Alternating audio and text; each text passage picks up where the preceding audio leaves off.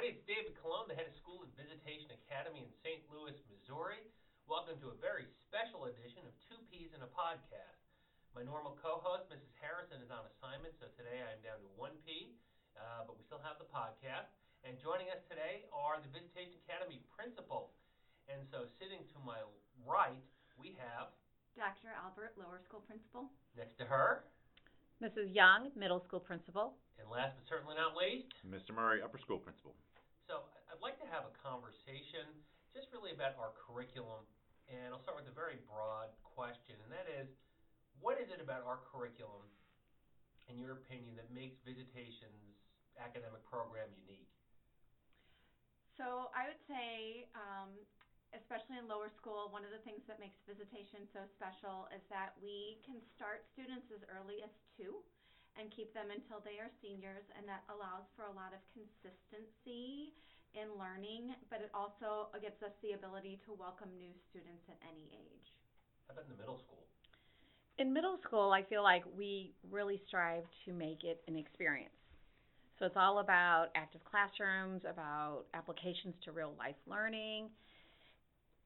I'd follow up with the upper school. I think we expand on that a little bit more and do a little more exploration, a little more risk-taking, and the opportunity to try new things and try to be actually engaged with the curriculum, not just going to classes, but being action-based and application-based in the work that they're doing and getting some personal experiences that way. So I think we really build on what lower and middle school does. Can we just focus in on that for a minute? And if you could see this, I have my copy of the strategic plan out because I am not a terribly interesting person, but I think the strategic plan is such an important part of what we do. And I'm just curious, because one part in there says prepare students for life, and Mr. Murray, you talked a little bit about that, but I'm curious, in the middle and the lower school, what are things that we do that kind of get beyond that? Because I think that's a really unique part, too. I think we do a good job giving kids skills. Right. I think we give them a good job doing content, but it really is that preparing for life part, that to me, that really sets us apart.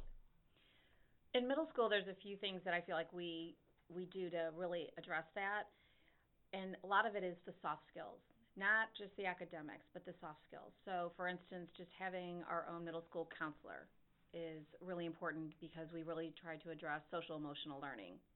We also focus on study skills and organization with our sixth graders. We made it a class this year, so they have the first quarter class of study skills where they're learning all those things so they're ready for that transition from lower school to middle school. Having even just opportunities and advisory to work on time management and collaboration and, other things like that are applicable outside of being at school all day. In lower school, as early as our Montessori program, there are a lot of practical life skills that happen. Things as simple as cutting an egg or washing a window or sweeping the floor. Can you go back and explain cutting an egg? Yeah, they have a practical life section where they are teaching the kids different kitchen techniques, okay, I would call them, and then they turn that into their snack.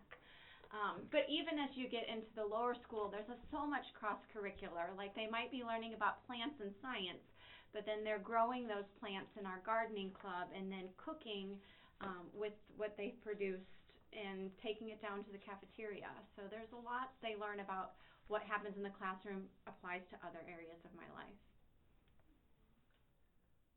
If you think about, let me start that over again without my voice cracking. If you think about one word that would describe the curriculum in each of your divisions, how would you describe that? What would the word be? So I thought about this a lot for lower school, and I came up with the word fluid. And the reason I choose the word fluid is because we are welcoming new students at every grade level, but we have the ability, due to our small class size, to do some individualization and get the new students up to our advanced curriculum of our students who have been with us the whole time. So it's really about getting to know that individual learner and meeting those needs. I think in middle school, the word that comes to mind is active. We want middle schoolers to be moving around. We want them interacting and collaborating with each other, whether that's in the classroom or in the courtyard or outside or on an experiential field trip. We want them active. That's how we feel like they learn best. In the upper school, I think our focus is application. putting that learning into action itself and being able to see the successes of your work, but also see the failures of your work, to see where the challenges are, where the struggles are, and how to overcome those struggles, which is real-world experience as well as learning how to apply that knowledge and learning that they've done in the classroom.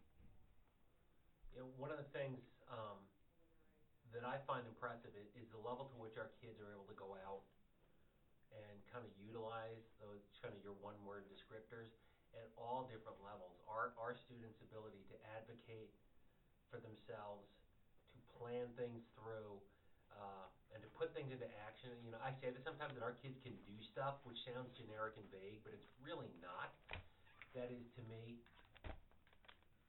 the most important part of this, because in the end, you know, if you think of from a parental perspective, what's the return on the investment?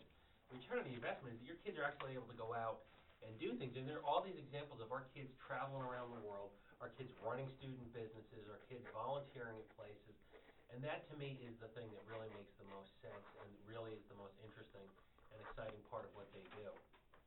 And David, if I could build on that, I would say that's the power of the all-girl education from such a young age. There's never a question in our girls' mind that they can't do something. They always have the confidence they can, and nobody around them is ever going to tell them differently. And I would jump in with our size adds to that advantage, because we're small enough that we can actually build these kind of programs and really have all kids experience this and experience this environment and build partnerships that are unique because of our size and really give kids opportunities to create projects, to explore unique opportunities, to visit outside of our school, to work with just a unique variety of groups. I always tell the middle schoolers that they're in the perfect spot at Viz, being in the middle, because they have the benefit of being able to lead some of the lower school through activities and partnerships, and get to experience being looked up to in different roles. And then at the same time, they get the benefit of being younger than the upper school girls, where they get the benefit of being mentored by them. And so, you know, oftentimes kids at that age group feel very lost in the middle, and I try to spin it on them and say, no, that's exactly where you want to be. That's a great place to be, especially here at Viz. It's kind of teaching and learning. Mm-hmm. Absolutely. One example of that really is this podcast itself. We're having a very special edition. So Mrs. Andrews is our guest producer, executive producer, editor. But normally this is run by students. And the reason I say that, it's a leadership position, and they are learning to work with kind of the on-air talent, Mrs. Harrison and myself. And Mrs. Harrison's easy and great to work with. I tend to be a little bit more kind of temperamental. And they have learned to work, but really to advocate for themselves. If something isn't working, they will say this isn't working. Mrs. Andrews will remember last year, we had some sort of differences of opinion on the direction of show, and they were right, and they advocated for it pretty strongly. And I thought that was, to me, that was the real impressive part. They did it in a way that was respectful. They were nervous about it, but they were respectful. They were resilient. They were forceful, and you know they made their case really well. Are there some exciting new things coming up? There's always something new happening at Viz. There is. It's just a really great time to be at Viz. The girls, regardless of if they're at lower school, middle school, or upper school, there's opportunities that await them, and they're always evolving. Well, and continue to be fearless in the work that we're doing. Continue to listen to the students and what their interests are.